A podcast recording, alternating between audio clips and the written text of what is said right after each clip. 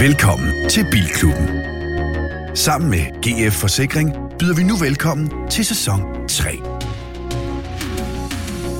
Dine værter er Christian Grau, foredragsholder, livsstilsekspert og motorredaktør på Euroman. Anders Richter, content producer og vært på Formula TV. Niels Peter Bro, brugtvognsforhandler af klassiske biler, general bilentusiast og en del af Garage Club.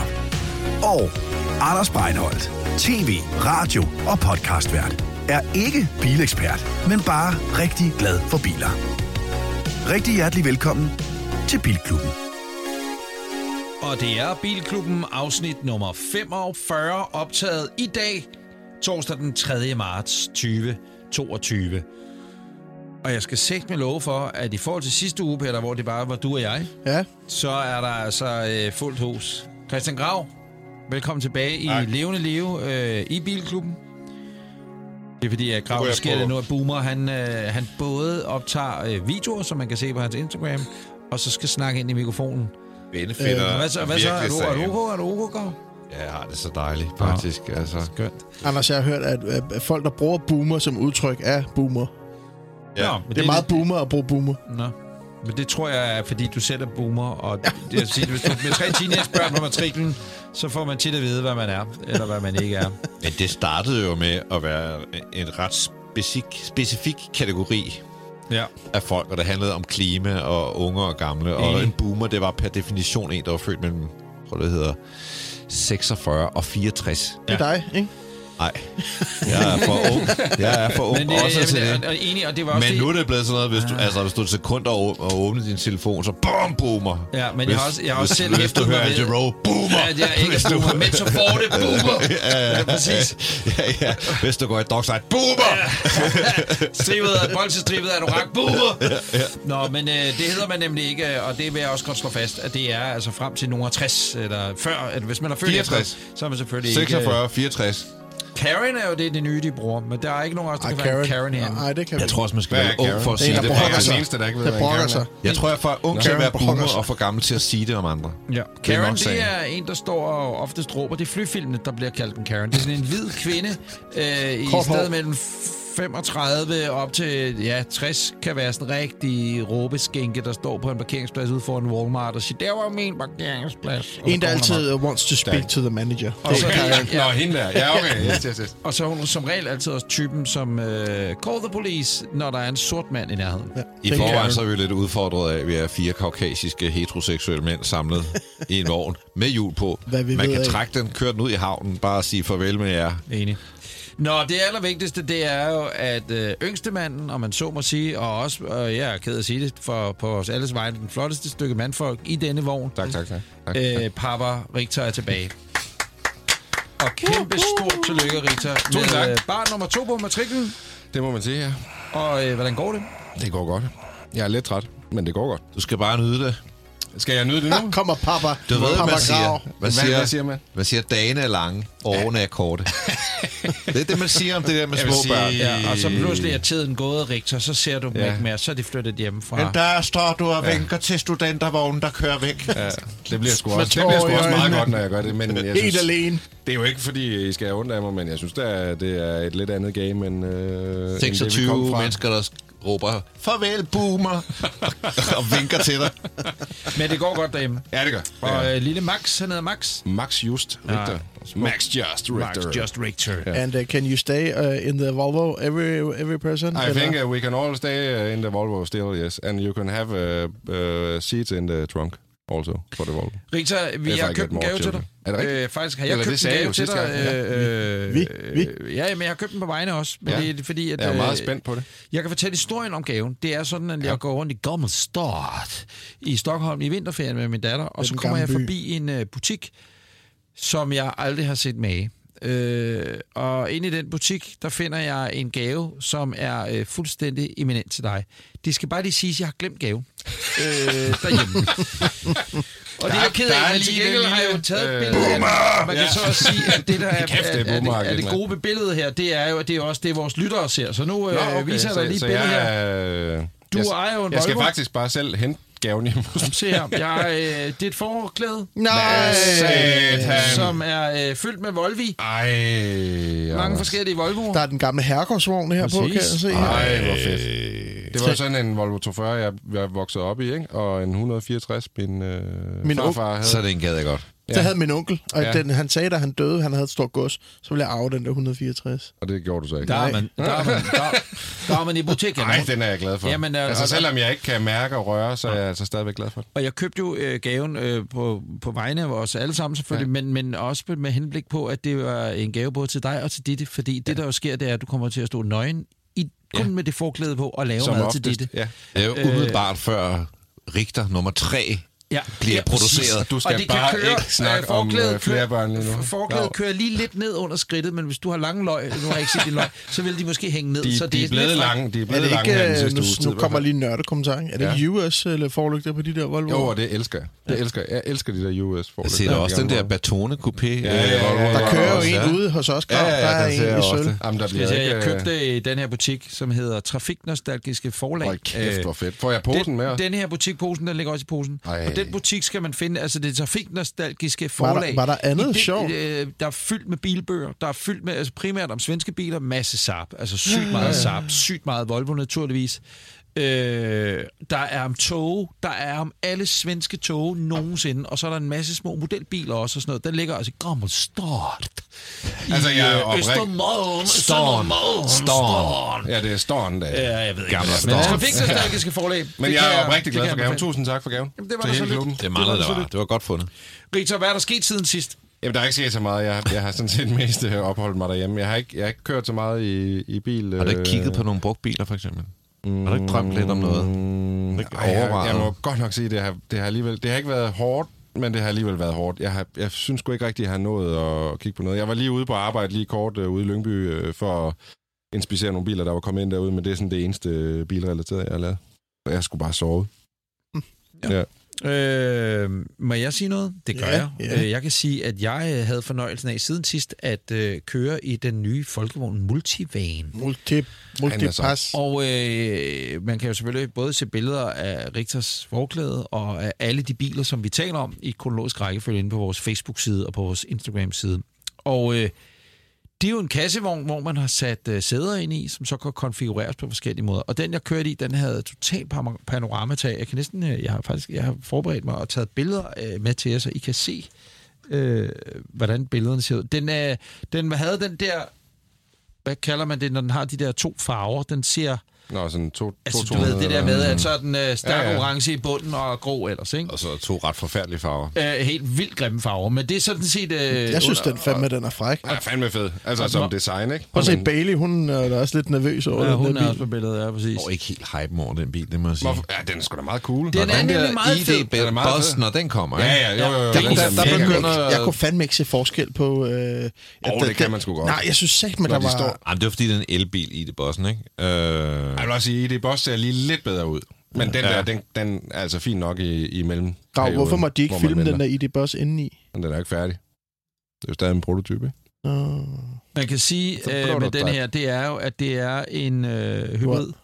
Plug-in hybrid.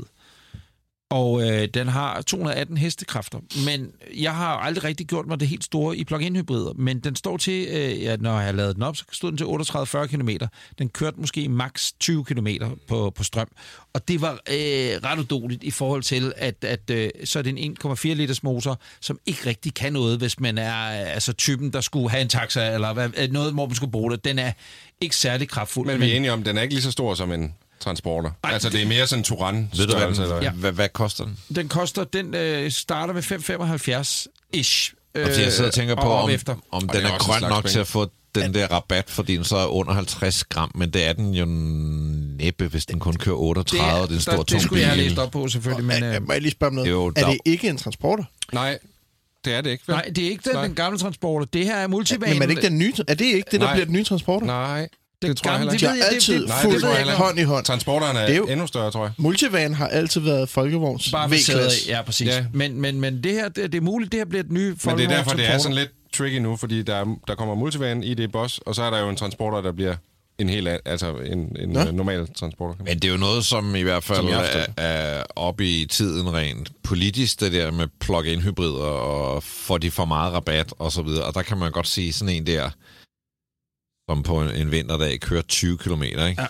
Og det er ikke meget. Nej, det er det ikke. Og jeg vil sige, altså uden at jeg er civilingeniør, har regnet det ud på min DTU-skala, at den holder sig ikke ind. Altså, det man debatterer omkring plug-in-hybrider, om de skal være grønne eller ej, der den i hvert fald ikke overholder ikke de regler i forhold til, at den kører særlig langt. Når det så er sagt, så kører den sgu meget fedt. Mm. Og vi var desværre kun fruen og jeg, for ungerne gad ikke tage med til Bornholm, så vi tog den i sommerhuset derover. Og den kører sgu fedt nok. Altså, hvis man kunne vælge den med luftundervogn, ville jeg klart gøre det, fordi så er der sådan lidt mere busagtigt. Lige, altså køreegenskabsmæssigt, når du ligger og høvler rundt inde i byen, der er det bare en kassevogn med sæder i, ikke? Men den er, jeg synes, den er skide flot, og den havde som sagt sådan 2 kæmpe panoramatag. Og pissefed. Altså, den var fed at være i på en eller anden måde, men kørte... Vi var på Bornholm, som sagt, og da jeg kørte ombord på færgen, så kommer man ind, fordi den er lige de der 1,97 er den, så, men den er 2 centimeter højere end det er lige meget. Men så vi kom ind på vores nederste vogndæk, og det var godt, så holdt vi med alle håndværkerne, der skulle hjem der fredag eftermiddag til øen. Og der var der et par stykker hen, der siger, nå for fanden, hvad, der er den, og jeg har ved at overveje at forudbestille den, og alt muligt som firmabil, så det kan sgu godt være, at den bliver transporteren, den kan nok komme til at det se tror jeg, at de har altid fulgt hinanden hånd i hånd. Nå, men hvorom alting er, så sagde han, jeg tror sgu bare ikke motoren, den er stærk nok, sagde han. Og så sagde han, jeg ved ikke, hvad en transporter ellers har. Men det var min uge. Og hvad med din uge? Lad os da kigge på NP. Mm-hmm. Jeg har været endnu en tur i Pandaland, og vi gider ikke snakke mere om pandaer. Vi er blevet enige om at holde på afsnitspause for panda, da vi er blevet kaldt Pandaklubben. Må ikke, jeg har lige et spørgsmål i brevkassen. Men jeg skulle ned og køre fra Torino til Rom, fordi jeg skulle nogle stops på vej. De tager jo ikke imod bankoverførsel, mange af de der italienere, så de skal have penge i hånden. Og jeg har som sædvanligt lejet bil hos Sixt, og jeg vælger altid den der roulette, fordi de altid har så mange BMW'er, og det får mig sgu altid en fed BMW. Men jeg tror, de har lavet en ny aftale med Folkevogn nu, fordi jeg fik en T-Cross. Nu kigger jeg på dig, Grav. Om du har prøvet at køre den. Det er ikke nogen fed bil. Nej, for helvede, altså. Undskyld mig. Jeg synes, T-Roc er ret lækker. Ja, men jeg sad jo i... T-Cross, den bliver ligesom sådan lidt... I misundelse på motorvejen, når man blev overhalet af en T-Roc, eller en kongebil, en Tiguan, ikke? Ja. Så det var sgu en lidt peberet, eller lidt pøbeloplevelse. Men en sjov detalje er, at den havde, fartpilot med afstandsbedømmelse. Men det havde den der nye BMW, jeg fik sidst. Det havde den ikke. Det er som om, det er sjovt, de sparer de der steder. Ja, standard i alle nye folkevogne. Er det det? Tror jeg. Ja. Jeg kan lige hurtigt indskyde, at jeg har bestilt soverbil. Vi er arrogante. Vi har 2 biler hjemme hos os. Og fruen får leveret om 2 til 3 uger. Der er måske taget til USA, men hvis jeg ikke er, så er det den allerførste T-Roc Cabriolet. Altså den nye, helt nye udgave. Ikke den, der ellers kører, men ja, der kommer... Ja, for I havde der også en sidste år, ikke? Præcis, men den nye udgave, den totalt faceliftet, i øvrigt faktisk en ny model, tror jeg ikke engang facelift, tror jeg. Den får vi leveret lige om lidt, og den glæder jeg mig sygt meget til at se. Også fordi, altså nu skinner solen, mens vi optager, det er så minus 60 grader udenfor, det er underordnet, men ideen om... Altså vi havde så meget glæde af den skide Cabriolet sidste år, altså... fordi det bare var godt vejr, eller også husker jeg det bare som om det var godt vejr. Det var min kone ligner 1 million, og hun sidder med ungerne i den bil. Man bliver helt glad ind i det. Det er fedt. Principielt så er jeg jo lidt mod de der crossover, som bliver cabrioleter, ligesom Range Roveren der, Evoque, som vi engang havde rigtig tur med. Presseafdelingen har ikke ringet til mig siden, vil jeg sige. Nej, han har skiftet ham, der sad med det dengang. Men så havde jeg, da den kom første omgang, T-Roc Cabriolet, så havde jeg den til test, og så skulle jeg til Rømø og køre nogle biler. Og jeg må bare sige, der faldt jeg rigtig meget for den. Det er blandt andet noget, det fede ved den, der er, hvis du har sådan en vindskærm bag, eller over bagsæderne, så er der jo næsten ingen turbulens i den. Jeg tror, det er en af de cabrioleter, jeg har kørt i, blandt andet på motorvejen, og haft mindst turbulens. Altså... det betyder bare noget, når du har en cabriolet, at du kan køre rigtig meget åben med den, fordi du ligger ikke, eller sådan bliver træt i pærerne, eller bliver pisket af hår, hvis man har noget hår tilbage. Og så det var bare et sidespor. Ja. Det var det, vi skal nok komme til at tale om, hvad jeg tager den med, og så kan vi køre en tur i den til vandet og spise en is op nordpå, eller sådan noget, når vi får den. Og det gør vi, om når den er kommet om 14 dage, inden jeg når at tage afsted. Så om det så regner eller sner, så skal vi sætte ud og køre i den bil. Det bare lige for rundt af. Den erstatter jo, eller har jo mere eller mindre erstattet Golf Cabriolet, som jeg tror, de har droppet. Og det synes jeg er lidt synd, fordi den har jo noget DNA og en historie tilbage til. Alt skal være højt nogle dage. På stiller. Nå. Jeg er jo kommet i en bil i gården i dag. Ja, det er fed. Fra 1978, pakket den ud af containeren i går. Den kommer direkte fra Los Angeles. Det er en, en Volkswagen T2 Westfalia. Jeg købte den af en mand, der hed Dirk, som havde to kæmpe cheferhunde. Han har haft den siden 78 i Kansas, og fik den transporteret tværs over USA, den forkerte vej, altså over på vestkysten og over til OC Westy, som er de her eksperter i at lave Westfalia-renoveringer, og måtte vente et par måneder ekstra, da Tony Hawk lige skulle have sin, ham på skateboard, bus ud først. Men den er så endelig landet nu, og har kørt rundt i den hele dagen for at lade batteriet op. Og den står jo restored indeni, men original udenpå. Og så har den det lille kuriose detalje, at den har automatgear, hvilket er ret sjældent på de her. Jeg har aldrig set det før. Tillykke med den. Nej, jeg har ikke engang set en automatgearsbil med så lang en gear. Vi er lige nødt til at lægge et billede op på vores Facebook af selve gearstangen. Men hør, det er altså en meget dejlig sommer, ikke? Der er en cabriolet her og der, og så er der den der pandatræf. Altså det kunne være sjovt at have med på Skanderborg. Ikke? Spørgsmålet er, hvilken bil jeg skal have snart. Ikke? Ja, og du mangler stadig bilkammer til at slæve noget nyt med. Ja, det kribler i mig. Men hvor er vi henne i spektret? Nu siger jeg noget. Nu tager vi forskud på gaverne, man så må sige. Nå, nej, det skulle jeg ikke have gjort. Jeg har givet dig en gave. I næste uge, spørgsmålet er, om jeg nu på vegne af os alle fire, siger sådan, at i næste uge, vi kan også gøre det i efterlysninger i dag, så skal folk, lytterne, finde en bil til dig, ud fra dine kriterier. Ja, det var en lille hvilke krav har du? Kast det afsted i indbakken. Prøv at høre. Jeg kigger efter noget, som jeg kan køre i hele året. Mm-hmm. Men det må gerne være en helårsklassiker. Ja. Den skal være anvendelig. Der skal være plads i den. Mm-hmm. Man skal... Hvad mener du med plads? Plads til hvad? Til et surfbræt. Det er ikke en dating-annonce, det her. Være... Boomer! Den må også gerne ligge op på taget. Okay, så tagbøjler er også okay. Den skal kunne spille... Det er jo Sandborn mega lækkert. Pandaen er inde igen. Nej, det skal den ikke. Nej, hvad fanden er den sidste nu? I river mig ud af den. Jamen, hvor mange kriterier er det? Jeg vil gerne koste 100. Sådan. Okay. Nå, man skal gide at køre til Jylland inden for at holde foredrag, og det skal ikke være sådan, at man er fuldstændig ved at eksplodere ind i hovedet. Så det skal ikke være en Panda, og det skal ikke være en Beach Buggy, og det skal ikke være en Mehari. Det skal heller ikke være noget E-klasse stationcar. Gammel det er lidt okay. Jeg vil så sige til de søde lytter, kom med nogle input. Det skal ikke være nogen hemmelighed, jeg leder også lidt selv. Skriv til os. Hvad skriver de til? Hej. @bilklubpodcast.dk. Men Grau, hvad har den sidste bil, du har kigget på? Bare for sjov. Jamen, det vil jeg ikke sige. Nej. Det har jeg ikke tid til. Og jeg siger det ikke. Det sjove er, jeg har jo en Renault Avantime. Den har jeg tænkt. Og jeg er også fristet af Pandaen. Problemet er bare, jeg tænker, når jeg så skal til Middelfart og holde foredrag, og det er jo ikke engang Jylland. Altså... jeg tror, det magter ikke, altså. Jeg kan køre min hjem fra Assens, det var fint nok, men længere skal det heller være. Nå, vi skal faktisk... Vi skal lige snakke om en timekrav, det er jo fandme lige dig, hva'? Ja. Hvad koster den for tiden? Er vi oppe i... 125. Er det stadig under 100? Den er ved at få skiftet hele airconditionen, så jeg ved det ikke. Prøv at høre, Grav, din uge... Den har simpelthen været god. Ja, jeg var jo i Portugal i sidste uge og kørte Estoril. Det lavede vi næsten ikke mærke til. Cayman, GT4, RS, jeg må ikke sige noget om det, så det er klausuleret hele bilen og kører ud i havnen. 23. marts. Og der taler jeg altså i døgndrift, og der er nok glemt alt. Ja. Jeg er så heldig, at jeg skrev artiklen. Nå, så blev jeg dernede, lagde nogle dage oveni, havde en skøn weekend i Lissabon, og som mandag morgen, der fløj jeg til Faro, og så blev jeg... Faro? Ja, så blev jeg... Ikke Faro. Nej, ikke Farum. Nej, så bliver jeg transporteret ud på et hotel, der ligger ude ved den her bane, der hedder Portimão, som jo er den nye Formel 1-bane. Før kørte man Estoril, når man kørte Portugals Grand Prix, nu kører man Portimão. Og der var jeg til dæktest for første gang i mit liv hos Continental. De har lavet et dæk, der hedder Sport Contact 7. Og inden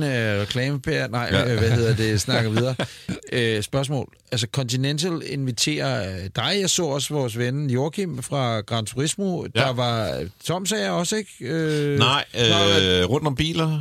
Pur unge Jesper på 19 år, YouTuber, krøller, brunøje. Okay, og der inviterer dækfirmaet så ned, også fordi, jeg mener... jeg har jo som motorjournalist ofte hørt om de her dæktests, at det skulle være ret fedt, fordi der er forskellige biler, og så kan man køre bilen på baner og prøve dækkene. Det er så første gang, jeg selv er afsted, og det særlige ved, nu har vi jo bilklubben her, ikke? Hvor meget har vi talt om dæk? 0. Og næste, måske... Eller måske også en årsag til... Jeg har faktisk talt lidt om dæk, tror jeg. Måske. Jeg har skrevet meget om dæk. Så Continental inviterer dernede, der står sådan 200 kaukasiske mænd, ikke? Som er klar til at forlade deres ægtefælle for at køre en Lamborghini, og alt er godt, ikke? Men der er ingen, der kigger på det der dæk nærmest. Men det er jo så ret sjovt, de har så lavet nogle øvelser, hvor man så kan mærke det der dæk. Og jeg kører rundt, og her har vi en forskel på italienske og tyske biler, og du bliver sur nu, Richter, og din arbejdsgiver bliver endnu mere sur. Men vi skulle jo have kørt en Ferrari F8. Kom jeg aldrig ud i Tributo. Den var der ikke. Af en eller anden grund, der var noget, den kunne det ikke. Jeg kunne godt se, at da I var på vej dernede, alle lagde op sådan, nej, jeg glæder mig til at køre Ferrari. Og jeg tænkte også, nå, det bliver da spændende at se. Så synes jeg ikke, jeg så mere. Nej. Til gengæld så stod der jo så en flåde af 992 Porsche 911 Carrera 4S. Det var ikke der var samme Clubsport også, så jeg, ikke? Og der var noget Golf GTI, og der var noget Hyundai i30N. Det siger bare noget om forskellen på Porsche og Ferrari, at de der Porsche, de står dernede i 3 uger. De kører kun banen, de får kun tæsk, og de kan holde til det, ikke? Men Ferrarien på dag 1, vi var den første gruppe, der var dernede, og der var Ferrarien stået af. Ja, men det er sgu alligevel rimelig. Jeg føler, der alles øjne er ret. Så kører rundt i den der Porsche, og den kører jo pissefedt, men så skal jeg ligesom... hvad er dækket, og hvad er Porschen? Jeg har jo rimelig stor tillid til Porschen, men så var der nogle øvelser, hvor man skulle køre en... det var den Hyundai i30N, som øvrigt er en ret sjov GTI-bil, som også lyder ret fedt, når man... Så kørte man den først med 7'eren, og så med 6'eren. Mm-hmm. Det var sgu sjovt. Der kunne man godt mærke forskel. Og der var en anden øvelse, hvor man skulle bremse på noget vådt underlag, og der kunne jeg tydeligt se, at jeg kørte længere. Ja, så I kørte lige efter længere bremselængde, ikke? Ja. Så det var meget subtilt, og så synes jeg bare, at jeg skal skrive en historie om det, og jeg tror, at der er en dækhistorie nu. Så jeg kan skrive en historie til Euroman om dæk. Ja. Altså, jeg kan ikke gøre det igen næste år, for man kan godt forholde sig til selve fænomenet, men der er bare noget sjovt over, at bilen kom frem i starten af 1900-tallet, det vil sige, det er over 100 år siden. Den har altid haft de der gummidæk på. Man opfatter det som et rimelig low-tech produkt. Ja. Og alligevel, så de her mennesker fra Continental, de har brugt 5 år på at udvikle det her nye dæk. Jamen, og de der 2 dudes, der har lavet det, ikke? De bliver kaldt frem til stående applaus for sådan noget. Der var en polsk motorjournalist, som jeg ved ikke, dækfanatisk, han havde en sweatshirt på, og stod shit year med Goodyear-typografi. Kan man føle så stærkt for dæk? Det gjorde han altså. Men endelig... Så havde de så mål på det her dæk. Så kunne man så se, der var måske 10 parametre, de måler det på, og det var mellem 3 og 8% bedre end forgængeren. Og jeg synes alligevel bare, det er vildt. Du har et produkt, det er 120 år gammelt, og man kigger på det, det er noget gummi, der er noget mønster i, man tænker, okay, hvad mere kan man finde på? Men... Og alligevel, så hiver man sådan noget frem. Så det var faktisk en enorm sjov og stor oplevelse, og det var en pissesvær bane at køre. Er du sindssyg, mand? Du kører ud af sådan nogle blinde bakker, og du ved ikke, om der kommer et hårdt sving lige bagefter, eller sådan. Hvad tager der kører en omgang? ingen tid. Altså, ingen tid. Hvor stor er den, eller hvor lang er den? Den er 4,6, som jeg husker det. Okay. Og altså, man kører 260 på langsiden, så det... Nej, der mangler ikke noget. Nej. Nej, fedt. Kan jeg lige komme med et indspark? Ja? Jamen, det er mest fordi det her med... Jeg synes jo ikke, det er jo ikke noget, vi taler særlig meget om det, ikke? Men det er virkelig noget, folk har en holdning til, fordi... Jeg lagde op på min Instagram, om jeg skulle vælge en type dæk eller en anden type dæk, og det var sådan set et billigt Hankook-dæk eller et dyrt Michelin-dæk til Porsche, som jeg skal ud og køre nu af. Mm. Og jeg blev bare lagt ned af beskeder fra folk. Altså, alle har en holdning til dæk. Ej, jeg synes også, altså, hvis man havde sådan en Panda, som I har, ja, det, ikke? Ja. Så ville det være idiot 10 og sætte et Continental Sport Contact 7 på det. Okay, men jeg skulle til at spørge, om du havde en billig... Eller men, fik du en goodiebag med hjem? 97, og så sætte sådan et Kina-dæk på. Ikke? Det er sat med heller men jeg ikke... Men jeg synes jo egentlig, altså, min tanke var jo at finde ud af, at giver det overhovedet mening at bruge... Altså, jeg ville næsten bruge noget over dobbelt så meget på de dyre dæk kontra de billige dæk, ikke? Jo. Men så lod jeg det lidt op til folk, så de kunne stemme, og så endte jeg faktisk med de dyre dæk. Så men når du kigger på en brugt bil, ikke? Jo, det, går du så ikke lidt hen, og så ser du, så er der sådan nogle et eller andet... Hvis der er billige dæk på, så ved man, den ikke er blevet vedligeholdt. Så tænker man, det er bare cheap guy, ham her, ikke? Jo. Ja. Nå, så jeg har bestilt mig. Det var min nu. Bum. Du lytter til Bilklubben. Og nu er det blevet tid til nyhederne.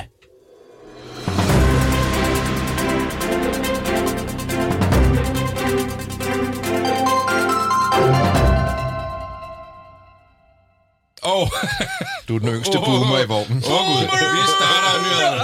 Nå, det er nyhederne. Nå, for søren. Jeg starter nyhederne. Det, vi lige skal sige, det er bare for, at vi lige opfrisker og sige, at der ligger jo et rundown over programmet midt på bordet. Så kan man se, nå, kan man lige kigge ned og så sige, nå, for søren, hvad kan det næste være? Det er noget, der involverer mig. Og det er jo nyhederne. Men jeg starter nyhederne så. Efter 25 år i produktion, så er det endelig slut med Lotus Elise, så det er faktisk lidt en sørgelig nyhed, jeg har taget med i dag. Lotus Elise har lige siden starten handlede om lav vægt og gode kørenskaber. I er alle sammen med på, hvad vi snakker. Ja. Og Elisen, den stopper produktionen sammen med Exige og Evora nu her. Det gøres for at fokusere på den her nye Emira, og så de her eldrevne Lotus'er, der kommer i fremtiden. Men det, der egentlig er grunden til, at jeg har taget den her nyhed med, det er, at den sidste producerede Lotus Elise nu er blevet leveret til sin køber. Og køberen er ingen ringere end Elisa Artioli. Og jeg ved ikke, om der ringer en klokke allerede. Elisa, hun er barnebarn til Romano Artioli, som var ham, der ejede Lotus, dengang Elise blev bygget. Og det er faktisk Elisa, der har lagt navn til Elise-modellen. Hun er 27 i dag, og hun har altså fået det sidste eksemplar leveret. Hun har fået en med tag på hånden? Nej, den originale Elisa havde jo ikke noget tag. Har hun selv valgt farven? Hun har selv valgt det hele, og det er sådan en special last of the line edition. Elise og Elisa kan man se inde på, inde på vores Instagram og vores Facebook. Og det jeg så vil sige, det er, at hvis I har lyst til at følge med i den her bils nye liv, så kan I gøre det på Instagram, hvor hun har profilen I am Lotus Elise. Nå, ej, hvor sejt. Bonusinfo. Kan I gætte, hvad min sejlbrød hedder? Elise. Ja. Er det også efter så Lotus godt, Elise? Det er lidt efter min farmor, lidt efter Lotus Elise. Lidt efter hende der, faktisk. Det var min nyhed. Ja, det er god dejlighed. Jeg har en nyhed mere. Men jeg har også noget med i dag. Speed it up, Grav. Ja. Polestar.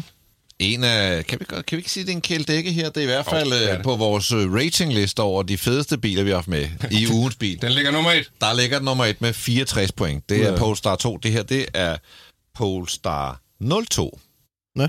Et sportsvognskoncept, de lige har vist. Jeg tror, den skal hedde O2, bortset fra det. Jeg tænker, jeg vil ønske, den blev sådan noget, for den skal jo drille Tesla Roadster, som altså åbenbart aldrig rigtig bliver sådan noget. Tesla Roadster, den nye Roadster. Ah. Det viste i 2017. Ja. Nu er det 2022. Jeg har en ven, som hele tiden siger, har du set den der nye Tesla? Og slap af. Det kommer jo aldrig. Det bliver aldrig... Jamen, den kan det. Gud kan den ej. Altså, det er bare at tegne en bil og vise den en gang, og så sige, den har en rækkevidde på 1.200 kilometer. Ja, fordi problemet er nu, at Lotus Elise, hvis den ikke bliver lavet mere, hvad skal de så stille op til? Så skal de have den der. Ja, men det her, det hedder også et koncept, og der er ikke nogen specs med, men man kan se, det er en åben bil. Og altså blandt alle mulige vanvittige ting, så skal jeg lige scrolle ned her i den meget, meget lange pressemeddelelse. Men altså, men... Der er der en ting, som jeg tror, jeg hæftede mig ved, og som det vil nok også gøre indtryk på jer. Som noget helt unikt er der i Polestar O2 integreret en automatisk drone bag sæderne, der kan lette under kørsel og filme bilen i bevægelse. Fuck, hvor sejt. Dronen, der derfor flyver til og fra bilen selv ved hastigheder på op til 90 km i timen, er udviklet i samarbejde med elektronikmærket Hoco Flow. Bla, bla, bla, bla. Flyvningen, de optagelser, som dronen laver, jeg live-redigerer en pressemeddelelse, det er derfor, der hakker lidt, kan redigeres og deles direkte fra bilens 15 tommer store midterskærm. Så siger en af de her Polestar-folk, jeg tror, det er chefdesigner Maximilian Mizoni, han siger, med dronen ønskede vi at fremhæve køreoplevelsen i O2 på en ny og anderledes måde. Integrationen af dronen gav os en mulighed for at flytte grænser for innovation og anvendelse i høj fart, hvilket var en vigtig egenskab i udviklingen. Det er simpelthen en bil, der direkte henvender sig til alle YouTubere med succes. Det er Rasmus Brohave, det der. Det er Brohave, han har købt den bil lige om lidt, og så er der ham der, Daniel Hoffe, eller hvad? Nej, han har ikke råd til noget som helst. Man kan sige... Med succes og kraftig hårvækst. Ja, jeg har ikke lyst til sådan en drone, der flyver rundt over mig. Hvad blev der de der kameraer, som der er i Tesla, Audi og BMW, altså og folkevognsmedder, hvor der var 63 hele vejen rundt om bilen? Ja. Det vil, kan man ikke bare bruge dem i stedet for? Det er mærkeligt. Det er kraftedeme mærkeligt. Ja, det er. Men det er ikke den første bil, jeg ved. Roskilde Tower, I said, okay, that I launched the drone around here in my O2 spring car, hvad var det hed, Volvo? Må ikke det er det første, der bliver kuttet fra... Og det tænker jeg også. Altså, men det, der er det interessante, er jo, at de siger, at det er en anden måde at udvikle på. Så man kan så sige, hvad fanden skal en drone? Altså, hvis det er for at lave lækre billeder til den Instagram-profil eller den YouTube-kanal, for det er jo det, det er. Det er en stor... se, hvor lækker jeg er.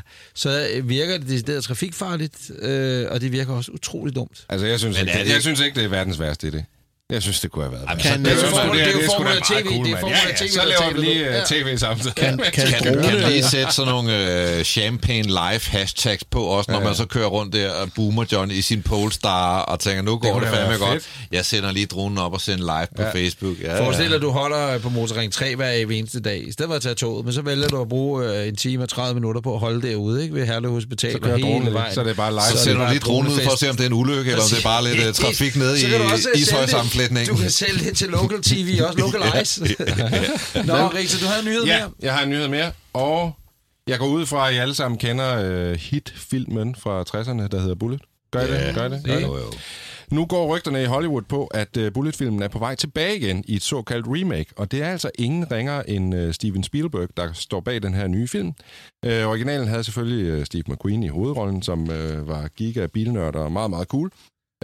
Og den har jo gjort sig bemærket i bilkreds, fordi den har en biljagt, der varer 10 minutter og 53 sekunder.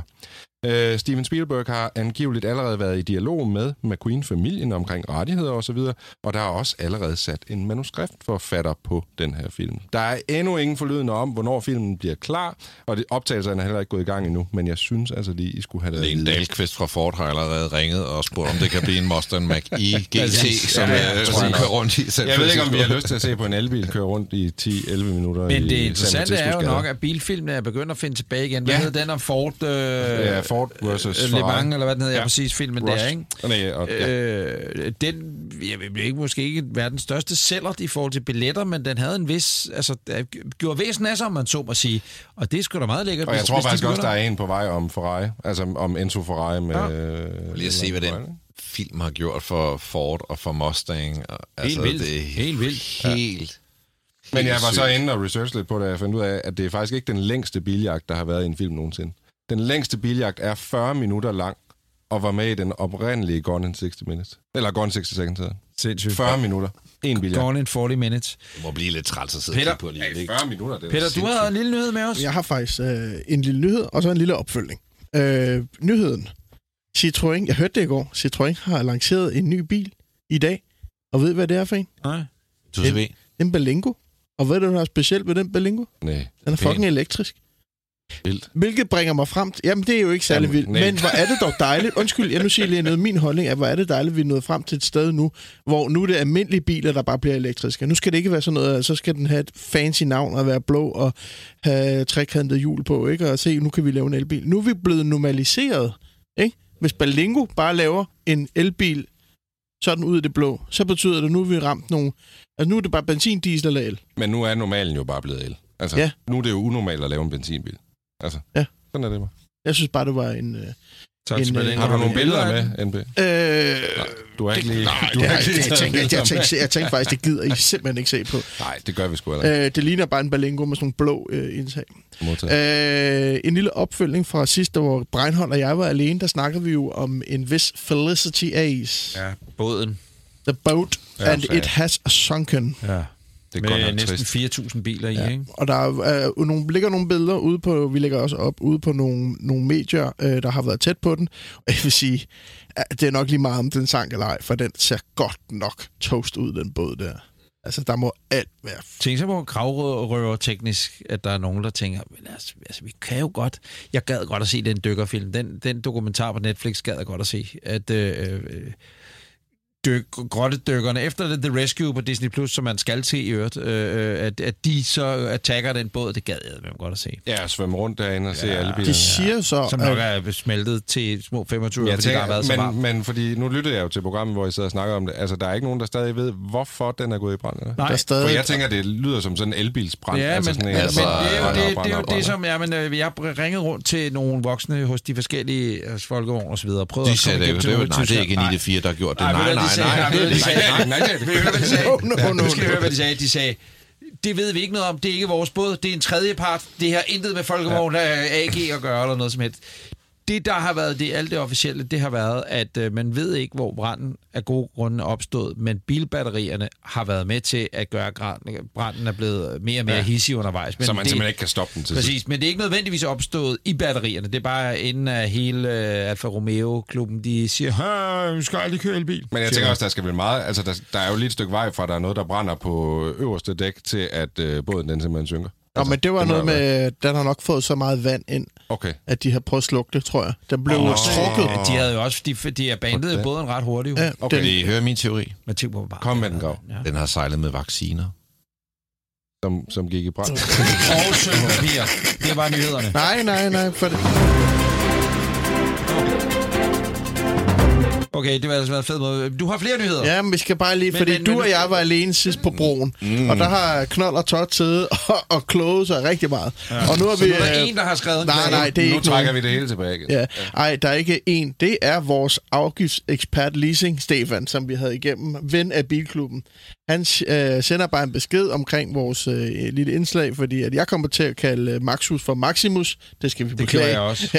Den hedder Maxus, og den kommer i øvrigt i el. Peugeot har også en elektrisk bus, e-traveler, siger han. Hvad har det med nyhederne at gøre? Undskyld, jeg spørger, hvad fanden har det med nyhederne at gøre? Det er da bare en kommentar til de nyheder, vi havde med sidst. Jamen, det er auktionsnyt. Det er da vist godt, I to ikke normalt står for nyhederne. Jamen, jeg siger bare, jeg kan da godt bare lade være med at nævne. Jamen, så siger jeg kun, at jeg bliver spurgt. Nyhederne det kan vi godt. Okay. Nu har du lige lukket den. Det er fint. Nyhederne er der ikke en brevkasse. Men det er en opfølgning til nyheder. Det er sgu dejligt at være tilbage, dreng. Det her, det rykker. Nå, men vi havde jo nyheder tilbage i oktober sidste år. Og der er jo sket det, at der er kommet en anden nyhed, for der er kommet en nyere bil nu. Nej. Okay, hvad siger han videre? Nej, men han siger bare, at der er også, Peugeot har deres elektriske serie, Ford har deres e-transit, og nu kommer der, og Mercedes har i øvrigt også en e-Vito, ikke kun en e-V-klasse, ikke? Så har vi rettet det på plads. Der er faktisk rigtig mange, der kære har lytter, kommenteret det, du har hørt de sidste 4 minutter, det kræver også, at du har hørt det afsnit, vi lavede i sidste uge. Det kan du med stor fordel gå ind og høre det afsnit. Glem 44. alt, hvad du har hørt i det her afsnit. Gå ind og hør det fra sidste uge, fordi og så hør det her igen. Præcis. Så vil det give mening. 44 og 45. Kvarter givet godt ud, det her. Var det nyhederne? Det er færdigt nu i hvert fald.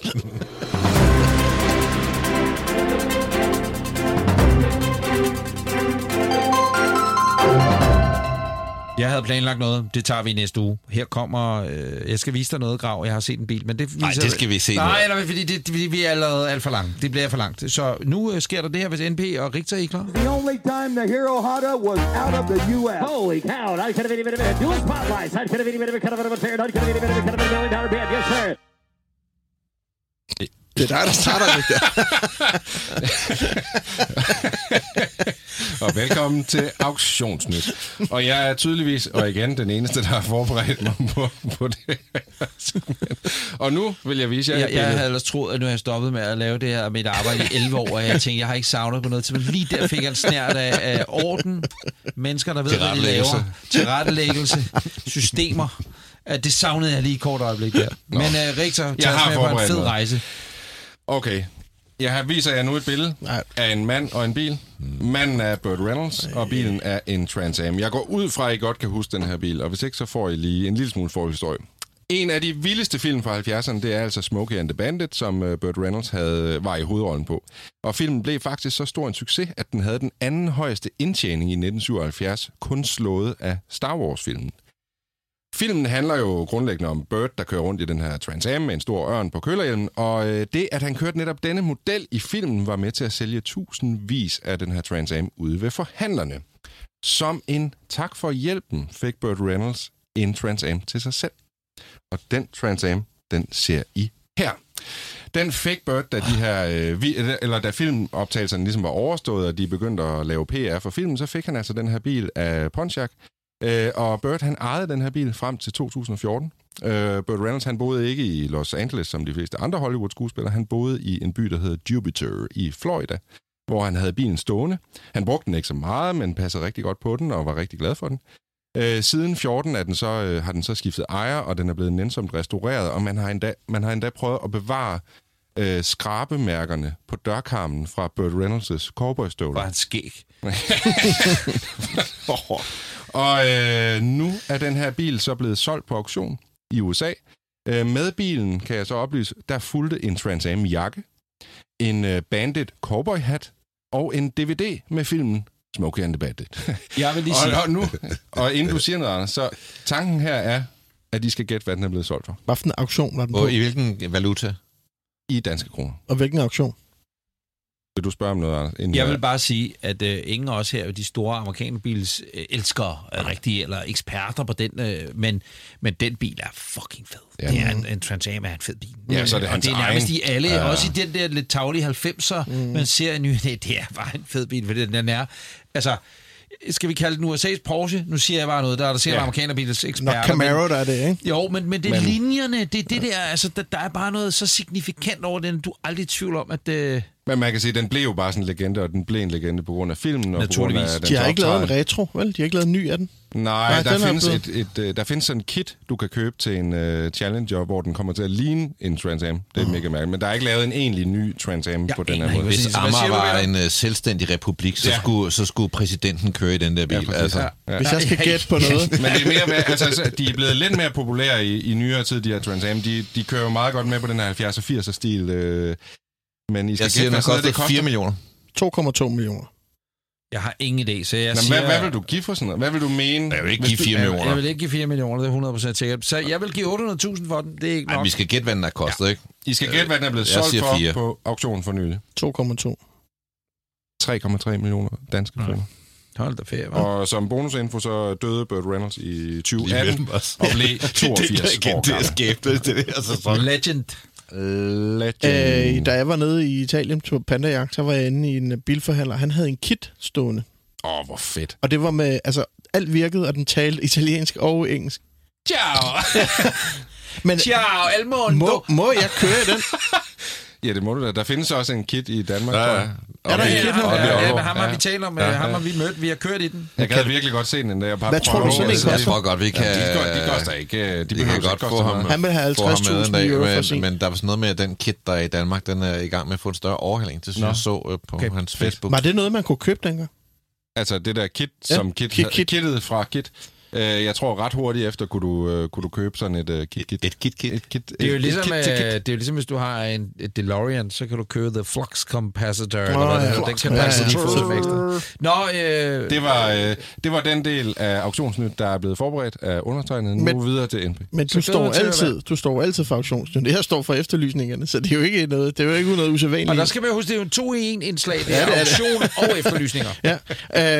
Efterlysningerne. Vi er i gang med en efterlysning af en speciel Porsche. Vi kommer ikke så meget ind på den i det her afsnit. Vi er stadig i gang. Og seneste nyt er, at jeg har muligvis opsporet den sidste ejer i det danske land, som sad en gennemgribende renovering af den.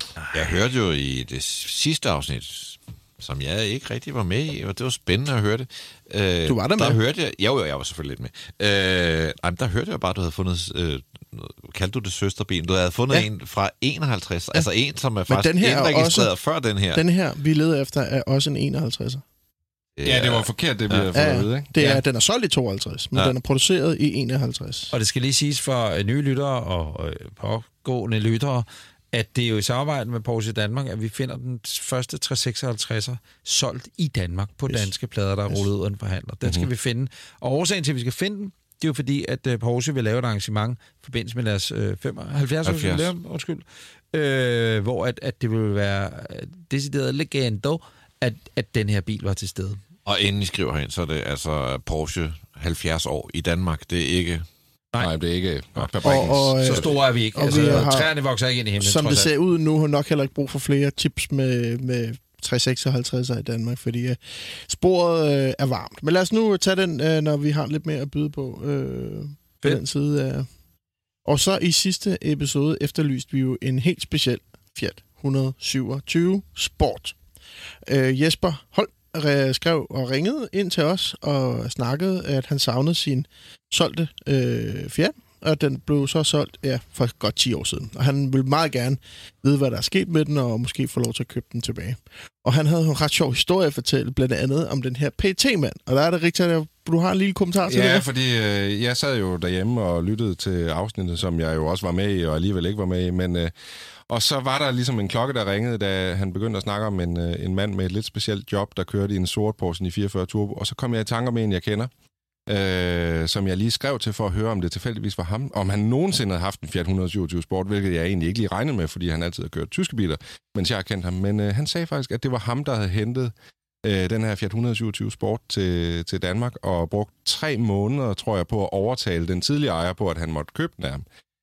Men han har ikke mere info omkring bilen, andet end netop det her med, at den er en meget sjælden farve, sådan isblå. Kun solgt i Italien. Ja. Er han stadig PET-mand?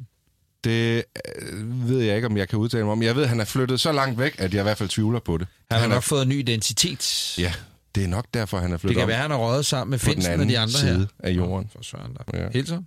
Ja, det skal jeg gøre.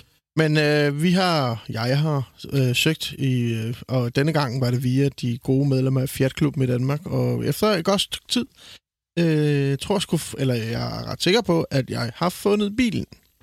Men vi er jo så i den her situation, at det er en af de situationer, hvor den nye ejer er glad for at leve i stilhed, så jeg tror ikke, vi kommer længere end at fortælle Jesper, at hans bil er fundet, og den har det godt. Den lever i stedet omkring Viborg, kan jeg se på nogle synsrapporter. Men efter talrige henvendelser til ham og hans kammerater, så er der ikke kommet noget retur, og det tager jeg som et get the fuck out of my garden. Yes, get the fuck out of my e-mail indbærke. Så, get out, NP. Get out. Vi lægger det ned i unwanted-kassen, og hvis han så lige pludselig får lyst, så kan det være, at vi kan tage den op igen. Men nok så vigtigt en skalp, vi lige skal huske at fejre, at den er fundet. Ja, den er fundet. Det er altså, det godt igen. Og den lever. Du har altså en god hit rate. Mesterdetektiven Basil Bro. Jeg mangler jo stadig en Mercedes 380 SEL. Ja, den eneste, du ikke kan finde, det er den grav. Jamen, og du har jo været, boomeren har været inde på skat.dk. Ja. Vi fik jo mange henvendelser fra vores lytter om, hvordan man går ind og ser, at man har sin bil. Jamen, så har I vel også fundet nummerplader. Jamen, jeg kunne ikke bladre i det der system. Hold kæft, det lyder som om... Der er sikkert noget galt med din computer, ikke? Nej, jeg tror, jeg skulle have åbnet fra en anden browser. Jeg savner sådan en redaktion der. Det er sjældent. Det er langt til at sige, hvor er du sjov, Anders. Jeg frygter lidt at finde ud af, at du har ret i den, der hedder 22228. Men hvis det sker, så har jeg ikke fundet noget. Så kan jeg ikke finde sig. Nej, den var der ikke. Har du din nemme idé med i dag, så kan vi gå ind og kigge. Jeg vil sige, at tak for dem, der skriver til os. Bliv endelig ved med at skrive. Bliv endelig ved med at skrive.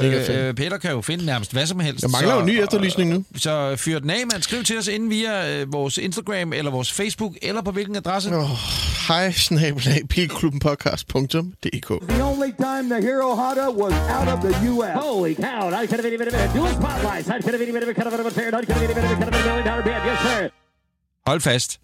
Man kan også skrive til brevkassen jo, og det er Graus brevkasse. Så er det tid til Graus brevkasse. kan spørge om alt og få svar på noget. Og det er der jo heldigvis mange, der gør. Ja. Og vi får spørgsmål i alle retninger. Der var nogen, der spurgte, om de kunne leje dit sommerhus, Anders. Det er pænt, tak. Nej tak. Det bliver, så fik vi også en... det bliver ikke en nej tak, det bliver et nej tak. Ja, tak. Fik vi også en pæn skrivelse fra Christoffer Vendelbo Jensen, ja, som egentlig gav os nogle lektier for. Jeg har i hvert fald sendt den ud til jer, så vi kunne snyde lidt og have tænkt os om i forvejen. Han skriver en meget lang besked. Han har en Julia, som han... tak for beskeden, og vi elsker alt ven, men jeg tror ikke, jeg læser det hele op her. Men han har en Julia, som han skal skille sig af med. Og han har bestilt en BMW i4 M50. Den glæder mig til selv at køre. Det bliver sgu meget spændende. Altså ikke hans, men en anden. Bare rolig. Og den er der noget leveringstid på. Og så de søde mennesker hos BMW, de vil gerne tilbyde ham selvfølgelig en bil, han kan køre i mellemtiden. Men han tænker så, men skulle man ikke i stedet for finde sig en sjov lille klassiker sommerbil, han kunne køre i hen over sommeren. Og han vil så gerne have noget input på, hvad for en bil han skal vælge. Den skal leve op til nogle kriterier. For det første, så skal den fungere som hans daglige transportmiddel i nogle måneder. Det er 100 km om dagen. 2. Den skal kunne rumme hans familie på en tur til Jylland. 3. Så kunne jeg godt vide, hvor stor familien er, ikke? Men 3. Den skal kunne sælges igen uden et væsentligt tab. Og nu kommer, så siger jeg, jeg har selv kigget lidt efter gamle Jaguar, der vil jeg gerne hejse det helt røde flag, som altid har haft noget svung over sig. Men Mundbilklubbens panel har fantasi til mere end det. Budgettet 100.000 til 150.000. Jeg har jo haft en Jaguar, som er lidt nyere dato, og det var egentlig, der var ikke så meget pis med den, men alligevel en del pis. Og jeg vil sige, hvis man går ud i en gammel Jaguar... Denial. Ja, hvis man går ud, min der var fra 96... Og man sagde, at det var en XK8. Man sagde om den, der var egentlig ikke så meget, men når der var noget, var det dyrt. Det kan jeg bekræfte. Men det der 80'er, 70'er, hvis det er en XJ6'er eller sådan noget, du har haft nogle stykker om til salg NP, så tror jeg bare, at ligge og køre 100 km om dagen i den og sådan noget. Jeg vil ikke turde det. Jeg vil gå noget Mercedes, om det skal være en 123, en 124, 126, 116'er. Altså en gammel Mercedes, der er jo god plads i dem. Den kører ret komfortabelt. Hvis man skal køre 100 km om dagen, så bliver det også et kriterie på en måde. Altså gider det ikke at køre en med Harry. Så jeg er gået den vej. Jeg har også fundet lidt paradoxer, som man kan se, jamen det kan godt lade sig gøre, men det tror jeg, that goes without saying. Du kan godt få en pæn Mercedes 123. Om det så skal være en stationcar eller en sedan. Jeg kan sige, at der holder en hos vores venner hos EZ-biler. Sådan en, jeg har nærmest lyst til at sige kobaltblå, som var jo bare en original farve, som er... Min. Er det din? Jeg købte den fra USA...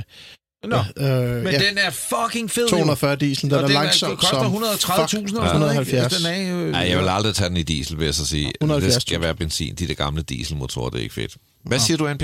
Jamen, jeg har sådan en Jaguar holdende faktisk, XJ8 fra 2000. Han er velkommen, koster 100.000. Men jeg har også noget andet, jeg faktisk synes var lidt mere interessant, som jeg lige har fået ind. Faktisk en kommissionsbil. Og det er en Saab 900 Cabriolet fra 87. Til den pris er omkring 150, som man skitserer. Og den kan det hele. Det er jo en sølv. Manuel, en af de allerførste, der kom til Danmark. Den er virkelig fed. Ligesom den, jeg kørte der? Eller det... Ja, du kørte min. Det var sådan 94'er, du kørte. Ja. Det var så min, ikke? Den her lidt ældre. Hvad har den kørt? 140.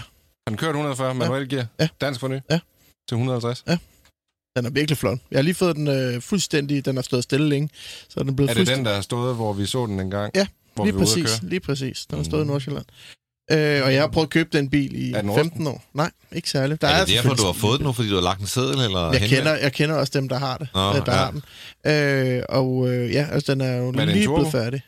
Det er jeg faktisk ret sikker på, der. Men ikke en... Jamen, nu spørger jeg meget interesseret. Ja, den er virkelig fed. Er du lidt varm på den, eller hvad? Nej, jeg siger ikke noget.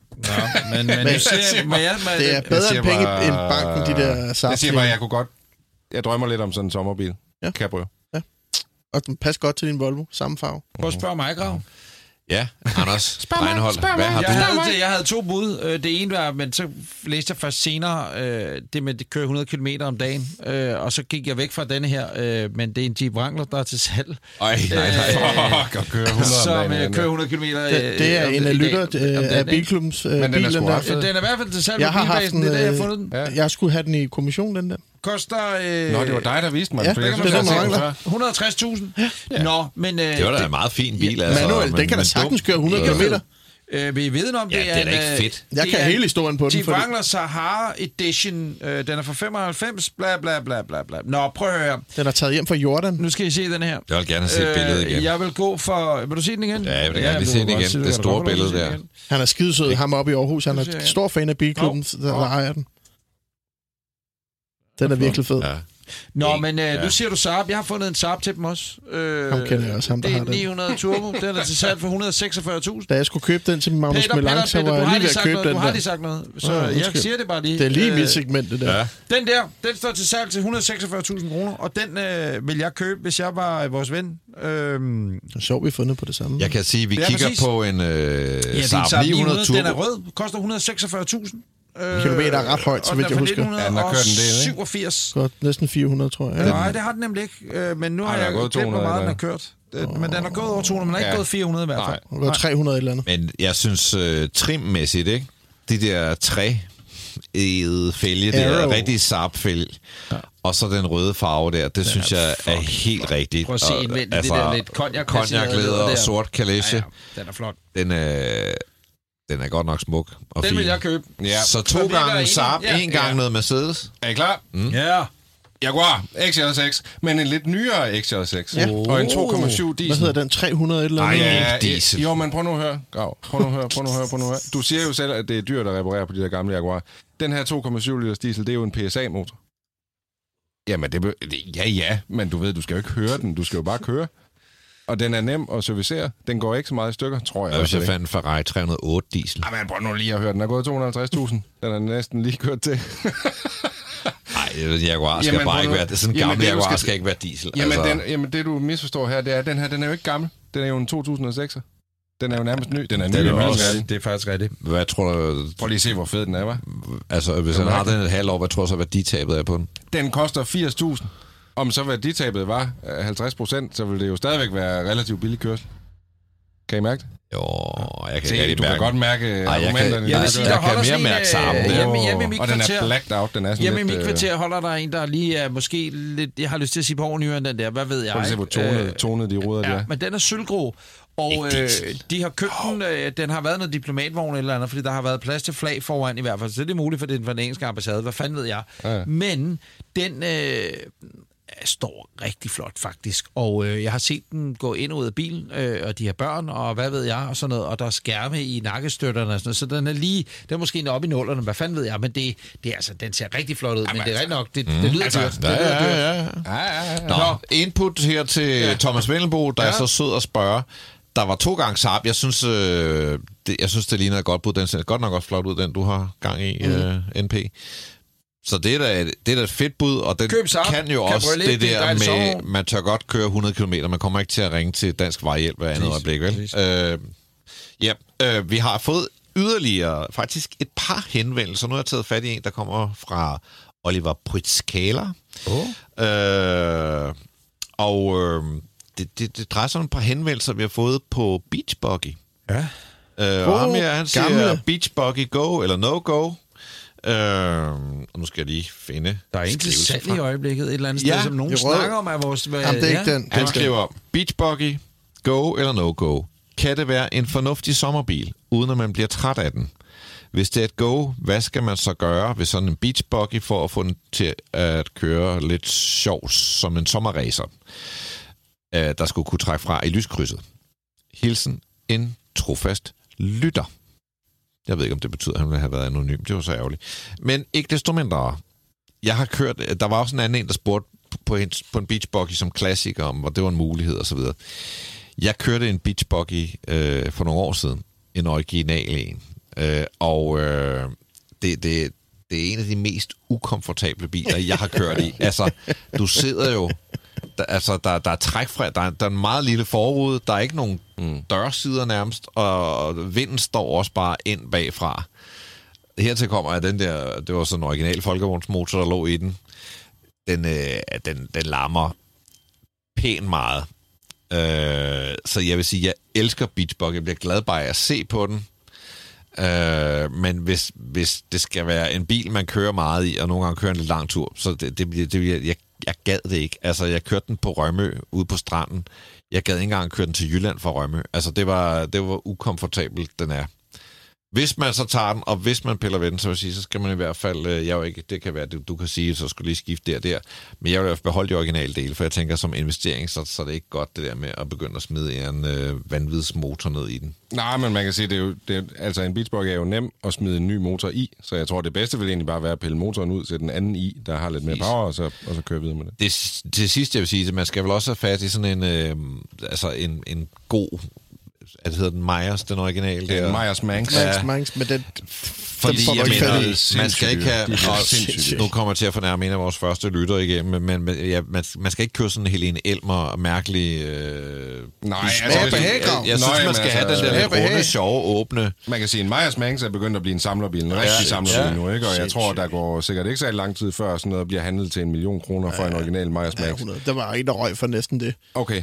Altså, så vi er oppe i det beløb, ikke? Og jeg synes faktisk, de er ekstremt fede og mega ikoniske. Skal man lige prøve at forklare vores lytter, hvad Myers-Manx er? Nej, men den kører da Myers-Manx er den første boogie, altså. Det var ham, der ligesom designede den første, man kender med de der lidt frøagtige øjne, ikke? Ude foran, og den store brede på. Det er det design, der ligger til grund for alle fremtidige Beachbuggies, ikke? Men jeg siger no-go, fordi jeg kører den, jeg elsker den, men hvis det er noget, man skal køre i, så siger jeg sgu no. Jeg har nemlig selv overvejet sådan en Beachbuggy, jeg har overvejet alt muligt mærkeligt, men... Efter Max kom til verden. Alt bliver sat op til genovervejelse. Men jeg må også sige, det er jo ikke en, man kan bruge til noget. Altså, du kan ikke bruge den til noget. Så det er bare for at hygge sig lidt nede ved stranden en gang imellem. Hvad siger du? Nej, tak. Nej, tak. Stort fedt. Jeg synes, det er lavest i KitKar-hierarkiet, så Beachbuggen ligger nede sammen med, hvad hedder den, Pontiac Fiero. Nej, det er ikke rigtigt. Der må jeg lige... Men jeg synes ikke, den har sådan nogle... Fine manerer. Du synes ikke, den har sådan lidt hippie-happy sommervibes over sig alligevel på en måde? Jo, og hvis man havde et fedt sommerhus i Kalifornien et eller andet sted ved vandet, så havde den da været skide sjov. Men at ligge og køre ned og køre, lagt gammel kølandvej, den der... Altså, nej, tak. Ja, den bliver også nej. Hvad siger hr. Breinholt? Jeg har aldrig prøvet at køre en, og har ikke nogen holdning, men jeg tror, jeg læner mig op i andre og siger, nej, det behøves man ikke. Man kan jo skrive til Graus brevkasse, og det skal man gøre, hvis man vil have hjælp til... Jeg kunne godt tænke mig, så bliver det råt for huset, ja eller nej, sådan må det være. Skriv endelig til Grav via... Hej, snabbelag. Nej, det skal du ikke skrive der, faktisk. Det skriver på Facebook eller Instagram. Du kan ikke lide, du får dem på mail? Nej, jeg får fucking mange mails i forvejen. Og det var Graus brevkasse. Du kunne have spurgt om alt, og måske fik du svar på noget. Jeg kalder mig gammel, men jeg skal pisse. Så, og det er ikke for overhovedet at haste quizzen igennem eller noget som helst. Men det er jo det sidste element. Også lidt gule øjne. Som, tak skal du have. Som vi jo altså har gang i her. Kæft for, vi savnede det i sidste uge. Nej, der var ikke rigtigt. Og forrige uge var der musikquiz, og den var god nok og sådan noget. Og der er nogen, der har lavet en Spotify-playlist eller UC-playlist. Det er der også, ja. Er der det? Ja, ja. Nå. Nej, en Spotify ud fra Bilklubbens Kenneth K-quiz. Det skulle da alle fedt. Alle de numre, ja. Gå ind og lyt. Vi har virkelig nogle fede lyttere. Ja, det er, ja, det har været det bedste lytter. Fed, mand. Nu er altså tilbage. Har vi til gengæld verdens bedste Richter, som er tilbage, og nu er der Ordnung muss sein i quizzen. Og den quizzen har altså lige fået et twist i dagens anledning, fordi jeg jo både har talt om en filmnyhed inden for biler, og så har vi også talt om en filmbil, der har været på auktion. Så derfor er quizzen i denne uge i filmenes tegn, og det er en såkaldt bilfilm-citat-quiz. Jeg har fundet citater fra en stribe bilfilm. De her citater bliver læst op på dansk. Det kan være alle mulige andre sprog, de her film er på. Ja, men jeg elsker at se, hvad der kommer. Den græske kultfilm. Så jeg læser et citat op, og så skal I gætte, hvilken film det er fra. Ja. Og som altid til sidst, så er der altså 3 ledetråde, der leder op til en bilfilm, jeg tænker på. Er der i øvrigt ikke noget med Mercedes Wallace? Han kører i en Honda Civic der, hvor han holder det der det er også lige meget. Bring out the gear. Du spoiler bare det. Jamen, er I klar? Skal vi gøre det? Ja. Første citat. Jeg stjal lige 50 biler på én nat. Er det A, Burning Nights? Er det B, Need for Speed? Eller er det C, Gone in 60 Seconds? Jeg aner det ikke. Jeg siger C. Hvad siger I? C. Grav, du siger C. NPC. Anders, C. Det er nemlig fuldstændig korrekt. Det er selvfølgelig Gone in 60 Seconds. I får et... Og hvad hed han? Hvad hed Nicolas Cage's rolle? Nicolas Cage. Han havde ja, han har et fedt navn. Hvad var det, han hed? Reigns. Ja, Memphis Reigns. Memphis Reigns, ja. Nå, spørgsmål 2. Er I klar? Ja. Den er god, den her. Jeg tager en tun sandwich uden skorpe, tak. Er det A, Grease? Er det B, Fast and the Furious? Er det C, Smokey and the Bandit? Jeg siger C igen. Du siger Smokey and the Bandit? Det er, hvor han møder hende første gang i... NPR Grav, I er ret. Det er B, Fast and the Furious. Han æder lige en tunesandwich uden skorpe, tak. Hun arbejder i sandwichbutikken ved siden af tunebutikken, ikke? Præcis. Så går han ind og køber en der. Er I klar på spørgsmål 3? Ja. Citatet. Har du nogensinde hørt historien om skorpionen og frøen? Er det A, Drive? Er det B, Bumblebee? Eller er det C, Transformers? Jeg ved det, og holder skiltet nede, og lader de andre gætte først. Jeg kan godt mærke, det er en god quiz. 3, 2, 1, vend. I siger alle sammen Drive, ja. Og det er det lige præcis. Ja, ja. Godt, så... I får et point hver. Og så kommer bonusspørgsmål. Hvilket symbol havde hovedpersonen Ryan Gosling broderet på sin jakke? Kan man sige det så? Skorpion. Ja, det er rigtig godt. Nej, men jeg tænkte ikke, hvad jeg sagde det. Jeg sad fandme et A-skilt for A for skorpion. Kan du huske, at de gode får han point for det? Ja, for det er et bonusspørgsmål. Jeg får 2. Det er som om, jeg glemte... Der bliver passet på de gamle nu, sådan, så han ikke taber en endnu en quiz. Ved I hvad, der er ikke noget... Der bliver ikke gjort nogen... De pure unge på nogen af 40 må bare åbne munden, ikke? Vi må... Godt. Er I klar til spørgsmål 4? Ja. Citatet er... Har du nogensinde tænkt over, at man en gang imellem støder på nogen, som man bare ikke skulle have fucket med? Det er mig. Er det A, Gran Torino? Er det B, Baby Driver? Eller er det C, den originale Gone in 60 Seconds fra 1974? Aner det ikke. Jeg siger bare A. A. Selvfølgelig er det A. Ja. Gran Torino. Ja. Der er kun én mand, der kan sige det. Godt. Spørgsmål 5. Citatet er... Svæve som en Cadillac. Stikke som en BMW. Det var en nørdefilm, det der.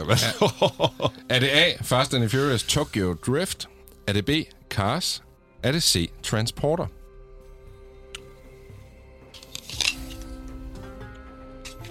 B. Jeg siger B. Jeg siger A.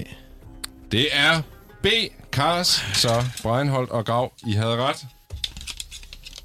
Ja, det er spændende, hva'? Ja, det er sgu spændende. Det er det godt nok rigtigt.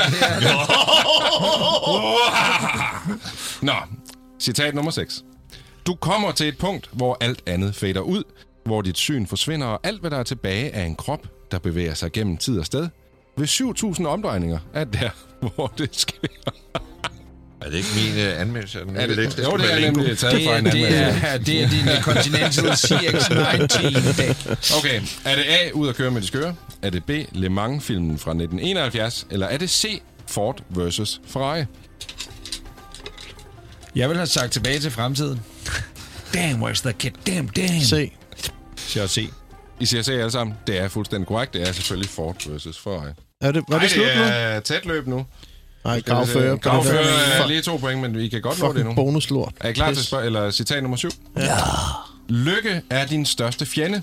Den gør dig svag. Det putter tvivl ind i dit hoved, og pludselig har du noget at miste. Er det A, Rush? Er det B, Driving in the Rain? Eller er det C, Death Proof? Jeg tager citaren og siger A. Det er lige præcis A, Rush. Ja, så Anders og Grav, I får et point mere. Grav vinder quizzen. Sådan der. Så har vi ledetrådsquizzen. Jeg kommer med 3 ledetråde. De leder op til noget, og det er altså den første, der svarer rigtigt. Ledetråd nummer 1. Bedst sælgende film i sit hjemland til dato. Bjerghøven Grand Prix. Det er korrekt, Grav. Sådan! Satan, var det stærkt. Så slutter han lige af og spytter på os andre. Hold kæft, mand. Tillykke, Grav. Det var flot. Det er for at hylde din nye søn, så tager jeg max point. Eddermame med blæret lavet. Hold kæft, det er godt sagt, Bjergkøbing og Babe, som er en magisk film. Og hvornår har I sidst set den?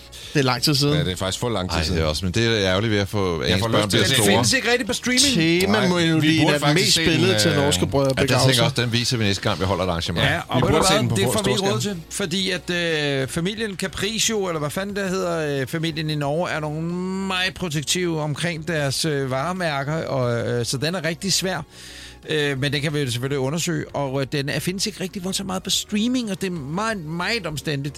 Men jeg så den med mine børn for ganske nyligt for et par år siden, og de sad og kiggede, hvor mener du seriøst, vi skal se den her? Man har ikke været den morgen på Godmorgen Danmark, hvor ham der nordmanden, han var inde med den.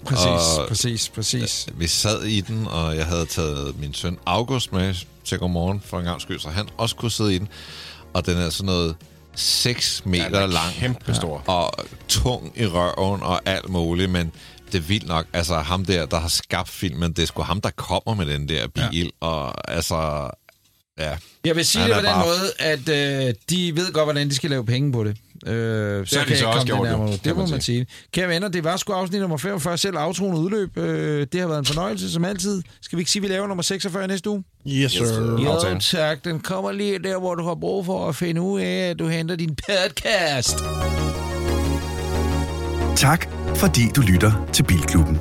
Det sætter vi rigtig meget pris på. Har du spørgsmål eller gode råd til vores podcast, så skriv endelig til os på Instagram eller Facebook under navnet Bilklubben Podcast. Eller du kan sende en mail på hej@bilklubbenpodcast.dk. Vi køres ved næste gang.